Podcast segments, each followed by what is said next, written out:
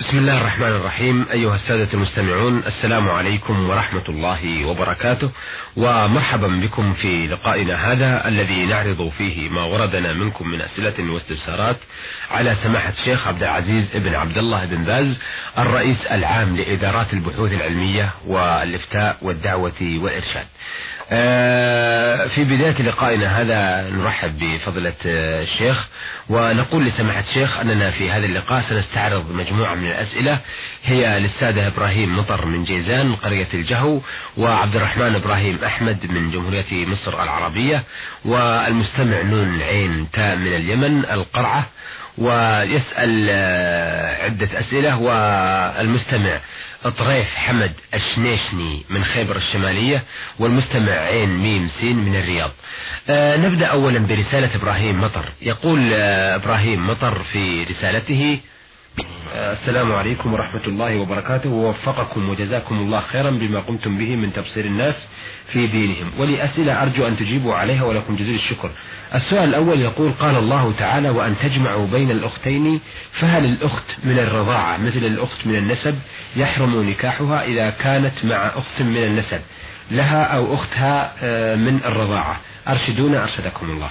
بسم الله الرحمن الرحيم. الحمد لله وصلى الله وسلم على رسول الله وعلى آله وأصحابه ومن اهتدى بهداه. أما بعد فقوله سبحانه وان تجمعوا من الأختين يعم الأختين من النسب والأختين من الرضاع. لأن النبي عليه السلام قال يحرم من الرضاع ما يحرم من النسب فلا يجوز الجمع بين الأختين لا من النسب ولا من الرضاع. سواء كانت الأختان شقيقتين أو لأب أو لأم أو مختلفتين. وسواء كانتا من النسب أو من الرضاع. هذا هو الحق وهو الذي عليه أهل العلم. نعم. له سؤال آخر يقول فيه إذا مات الميت شرعوا في ختانه وتقليم أظفاره وحلق عانته فهل هذا جائز أم لا؟ أما تقليم أظفاره وقص شاربه فهذا حسن. وأما حلق العانة فلا وجه له ولا حاجة إليه. نعم. نعم. آه يقول في سؤاله الثالث والأخير هل في ذكر مشروع عند الذهاب بالجنازة إلى القبر من تهليل أو تكبير وماذا يلزم تابع الجنازة والحاملين لها؟ أصلحكم الله ودمتم سالمين. لا أعلم في هذا شيئا مشروعا إلا التفكير والنظر في الموت وعواقب الموت وما بعد الموت. يكون التابع للجنازة يفكر في هذه الأمور وأنه صار لما صار هذا الميت حتى يعد العدة. أما ما يفعل بعض الناس من قول اذكروا الله وحدوا الله هذا لا أصل له. كان عادة السلف عند اتباع الجنائز الصمت والتفكير والنظر في عواقب الأمور ونهاية الإنسان وأن منتهاه هو منتهى هذا الرجل الذي الذي هو يتبعه. فهذا يوجب التفكير والنظر والعبرة وأما الكلام فلا يقطع في هذا الكلام فيما أعلم. والذي يفعله بعض الناس من قولهم وحدوه واذكروا الله هذا كله لا أصل له. نعم. آه هذه الرسالة من عبد الرحمن إبراهيم أحمد يقول فيها من جمهورية مصر العربية يقول أريد أن أتزوج ابنة خالي ولكن أنا رضعت مع أختها الكبرى ولكن أختها الكبرى من أم والثانية يريد أن يتزوجها من أم. هل تحل لي الذي رضعت مع أختها أم لا؟ أعرف يقول أريد أن أتزوج ابنة خالي. ولكني أنا رضعت مع أختها الكبرى. ولكن أختها الكبرى من أم والثانية من أم. هل تحل لي الذي رضعت مع أختها أم لا؟ إذا كان السائل رضع من أخت المخطوبة من أبيها زوجة أبيها أو من أمها فهو أخ لها. نعم. إذا كان رضع من زوجة أبيها أو رضع من أمها فإنه يكون أخا لها. ولو لم يكن رضع معها ما دام رضع مع أختها التي قبلها فإنه يكون أخا لها. أو مع أختها التي بعدها كل واحد. المقصود إذا كان رضع من زوجة أبيها أو من أمها فإنه يكون أخا لها. إما من الأم وإما من الأب وإما منهما جميعا. نعم. فلا يحل له زواجها. ولو كان رضاعه مع أخت أكبرى أو مع أخت صغرى. أيضا يقول هل تحل لأخوه الأصغر أم لا؟ إذا كان أخوه لم يرضع من أمها فحل إذا كان لم يرضع من أمها ولا من زوجة أبيها ما بينهما رضاع فإنها تحل له أما الذي رضع من أمها أو رضع من زوجة أبيها فإنها تكون أختا له آه هذه الرسالة وردت من آه المستمع. يقول مقدمه نون عين قاف. آه السلام عليكم ورحمة الله وبركاته. وبعد أحيطكم علما بأن لكن لابد أن الرضاعة لابد يكون خمس رضاعات أكثر. نعم. ولابد يكون في الحولين. لابد يكون الرضاعة خمس رضاعات مضبوطة مثبوتة ولابد يكون في الحولين. أما الرضاعة أقل من خمس أو فوق الحولين الطفل فوق الحولين هذا لا يؤثر على الصحيح. نعم. من أقوال أهل العلم. نعم. آه المقدم نون عين قاف يقول آه أحيطكم علما بأن بأني من قبيلة في اليمن. ونشترك تارة في ذبيحة مجموعة من الناس ونجزئها على حسب الأشخاص الذين دفعوا بثمنها. وعند التجزئة نكتب الأسماء ويتقدم أحدنا بوضع كل اسم لشخص على جزء من اللحم. ثم ينتشر ننتشر. وبعد أسمائهم فمن وجد جزء من اللحم مكتوب عليه اسمه أخذه. وهذا ساري المفعول ولم يكره أحد ولم يكره أحد على ذلك. فكل يقتنع بما وجد اسمه عليه. فهل هذا داخل بالأزلام التي ورد نهي القرآن عنها؟ أفتونا أثابكم الله. أين. يقول آه، أنهم يشتركون في لحم ويجزئونه يجزئونه إلى أجزاء ثم يكتبون أسماءهم في قصاصات ورق ويعطونها شخص يوزع هذه القصاصات على اللحم. ثم يأتون ويفتحون هذه الأوراق.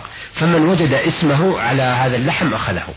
لا هل هذا من الأزلام هذه قسمة.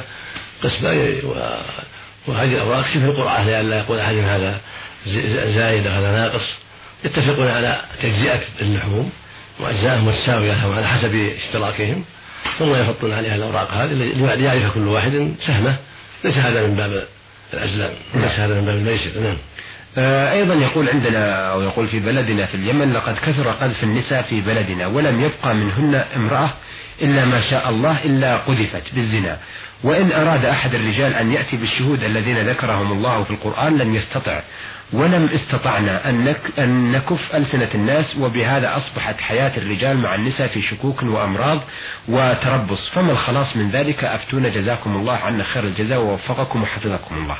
الخلاص من ذلك إقامة الحد الشرعي.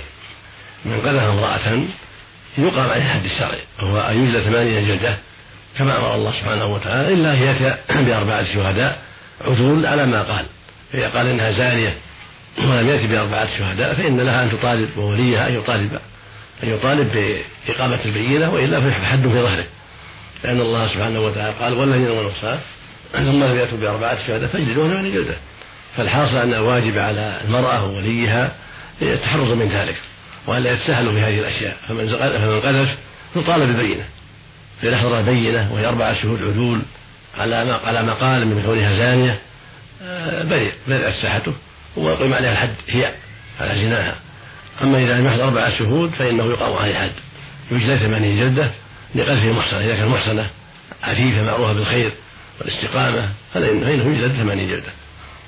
الله المستعان إذا لابد من إقامة الحد. إما أن ترتدع المرأة أو يرتدع إما أن يثبت الحق عليها فتقام فيقام عليها الحد بأربعة شهود. نعم. وإما أن لا يحصل الشهود هو. فيقام عليه الحد بثمانية جلدة. يقال فيه لها إذا كانت محصنة. أما إذا كانت غير محصنة يعني تتهم يعزر يضرب تعزيرا لأن القتل لا يجوز لا يبينه. فإن كانت محصنة معروفة بالاستقامة والعفة ليس فيها مطعن فإنه يقام عليه حتى من جلدة. أما كانت غير محصنة بل معروفة يعني بالتساهل بالأمور والتهمة وليست ولا يحكم عليها بأنها محصنة ما ما ثبت عند القاضي أنها محصنة فإنها تعزر. هي تجلد ما يراه القاضي 40 جلدة 30 جلدة 20 جلدة ما يرى القاضي تعزيرا لها. آه، يجلد يجلد القاذف لغير محصن يجلد ما يراه القاضي تعزيرا له وكف لسانه عن التعرض للمسلمين. نعم. آه هذه الرسالة وردت من آه خيبر. يقول فيها آه من مدينة خيبر التاريخية الشمالية تابعة منطقة المدينة المنورة ومقدمه المواطن إطريف حمد الشنيشني. يقول فيها أعرض على فضيلتكم هذه المشكلة التي حدثت لدينا بمدينة خيبر. يوجد بمدينة خيبر كثير من العيون وهذه العيون جميعها لا تخلو من الديدان ومخلوقات الله ومنها السمك الكبير منه والصغير والضفادع وغيرها. وقد قامت فرقة من مكتب البلهارسيا بخيبر برش هذه العيون بمواد سامة أبادت جميع المخلوقات التي تعيش في العيون الجارية والتي يسقى أو نسقي منها النخيل والبساتين عموما. وسؤالنا هو هل في قتل المخلوقات التي في العيون الجارية وليست الراكدة حرمة أم حلال لكونه إفناء لمخلوقات الله في غير وجهها الطبيعي؟ إذا كان إذا كانت الحيوانات هذه التي في العيون قد قد علم منها مضرة على الناس وعلى أصحاب العيون. هذا له وجه غشها لأجل إزالة ضررها أما إذا لم يكن بها ضرر وإنما ترش عبثا هذا لا يجوز رشها قتل ما فيها من الضفادع ولا غيرها من الحيتان بل تترك. أما إذا كانت هناك أشياء توجب رشها لأن فيها أشياء سامة مؤذية تضر الناس وهذه الحيوانات التي فيها. قد علم أنها مضرة بالناس الذين يشربون من هذه العيون ويسقون منها. إذا علم عند الأطباء أنها ضارة وأن فيها أشياء تضر آه، أصحاب العيون فلا بأس بقتلها إراحة المسلمين من شرها. فإن لم يكن كذلك فلا فلا فلا يجوز قتلها. نعم. هو طبعا يا سماحة الشيخ البلهارسيا لها دور كبير في ضرر الناس ومكافحة البلهارسيا دائما يعتنون بصحة الناس. نعم. آه أيضا هو على كل حال إذا كان هناك داعي لهذا الشيء وهم يعلمون الأطباء أن هذا أن هذا يضر الناس من بسبب هذه الحيوانات التي وجد في هذه العيون الخاصة. هذا له وجه من أجل الهرسة وغيرها. المقصود إذا كان هناك ضرر بين عرفوه فلهم عذر في إتلاف هذه الحيوانات إذا كان بأسبابها. نعم. إذا كان بأسبابها. أو هناك يعني ضرر يحصل في العين لكن لا يتوصل إلى إزالته والسلام من شره إلا بهذا الرش. لأن والرش يفني هذه الحيوانات أو يفني بعضها. نعم. فهو فهي غير مقصودة لكن من أجل إزالة الضرر الذي في في في في, في العيون المواد التي تسبب الهاسئة هذه التي يقولون فإن هذا عذر لهم عذر شرعي. لأن ما لا يتم يعني إزالة الشر إلا به فهي عذر. الحيوان الذي في الحوت أو الضفدع أو ما أشبه ذلك الذي في العين لكن لا يتوصل إلى إزالة الأدواء التي في هذه العين. والشرور التي فيها إلا برشها بشيء يقتل هذه الحيوانات التي فيها فلا يضر إن شاء الله يعني غير متعمد قتل الضفدع إنما جاء تبعا. نعم. هو أيضا يقول نخشى على هلاك الحيوانات الموجودة في بلادنا من المواد السامة عن طريق شرب الماء أو أكل العشب وهذه الحيوانات مثل الخيل والبقر والأغنام وغيرها. طبعا مثل المواد السامة هذه لا تضر الحيوانات الكبيرة مثل الخيل والأبقار. على كل حال هم يعرفون هذه نعم. يعني الذين يكلفون بهذه الأشياء يعرفونها. نعم نعم يعرفونها جدا. نعم. آه هذه الرسالة يا سماحة الشيخ وردتنا من مقدم الأسئلة المستمع عين ميم سين من الرياض. يقول فيها آه السلام عليكم ورحمة الله وبركاته. وبعد رجل مريض بشلل نصفي. وتأتيه الصرعة مرة واحدة في كل شهر. ربنا يحفظنا ويحفظكم من هذا المرض وله رغبة في معاشرة وجم وجماع زوجته. ولكن زوجته ترفض ذلك وتقول إذا أنا أنجبت أولاد معك فأنني كالذي زنت. ما حكم الشريعة في تلك الزوجة؟ وفقكم الله. الواجب عليها أن تمكنه من نفسها لأنها زوجته وعليها أن تمكنه من نفسها. فإذا كانت يعني قد آه، كرهته من أجل الصرع آه، فترفع أمرها إلى الحاكم. ما دامت في عصمته وزوجته فله الحق أن يجامعها ويتصل بها وعليها الحق أن تمكنه من نفسها. أما إذا كانت لما أصابها الصرع كرهته وحبت الفراق فهذا يرجع إلى المحكمة. لكن إذا كان قد رضيت واستقرت معه والصرع معه فإنه يلزمها أن تمكنه من نفسها حتى يقضي وطره من ذلك. وإن كان حرمت قال عليها الحرام وهي زانية إذا إذا مكنته من نفسها فعليها كفارة اليمين. إذا كان حرمت أن تمكنه من نفسها هذا في حكم اليمين وعليها كفارة اليمين وإطعام عشرة مساكين إذا كان حرمت ذلك. وأما إذا كانت تحرم فعليها أن تمكن من نفسها. ولا بأس عليها في ذلك ولا حرج. لأن الصرع يعرض ويزول. أما إن كانت كرهته وتريد فراقه فهذا إلى المحكمة والمحكمة تنظر في ذلك سؤاله الثاني يقول ما حكم الشريعة الإسلامية في طهارة البنات؟ طهارة إيش؟ طهارة البنات يعني في تطهير البنات أو ختانة البنات. ختان البنات مشروع كختان الرجال لكنها آكل في حق الرجال. وذهب جمع من العلم إلى أنه يجب في حق الرجال ويستحب في حق النساء. وذهب الأكثرون إلى أنه يستحب في حق الجميع. ولكن في حق الرجال آكل بكل حال. ولهذا ذهب ابن عباس إلى أن الختان في حق الرجل متأكد جدا وذكر في ذلك تشديدا كبيرا ولهذا ذهب جمع من العلم إلى أنه واجب حق الرجل وسنة في حق المرأة. نعم. آه، أيضا له سؤال أخير يقول كم من الزمن تبيح الشريعة الإسلامية للرجل أن يغيب عن زوجته؟ آه، ويقصد الجماع في ذلك. ليس علما بأن بعض الرجال يغيبون عن زوجاتهم طلبا للرزق خارج أوطانهم.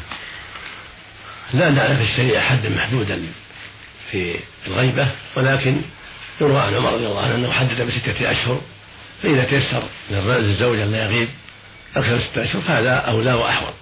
وإن غاب أكثر لأجل طلب الرزق أو طلب العلم فلا حرج في ذلك إن شاء الله. شكرا لسماحة الشيخ عبد العزيز. أيها السادة في لقائنا هذا مع سماحة الشيخ عبد العزيز بن عبد الله بن باز الرئيس العام لإدارات البحوث العلمية والإفتاء والدعوة والإرشاد.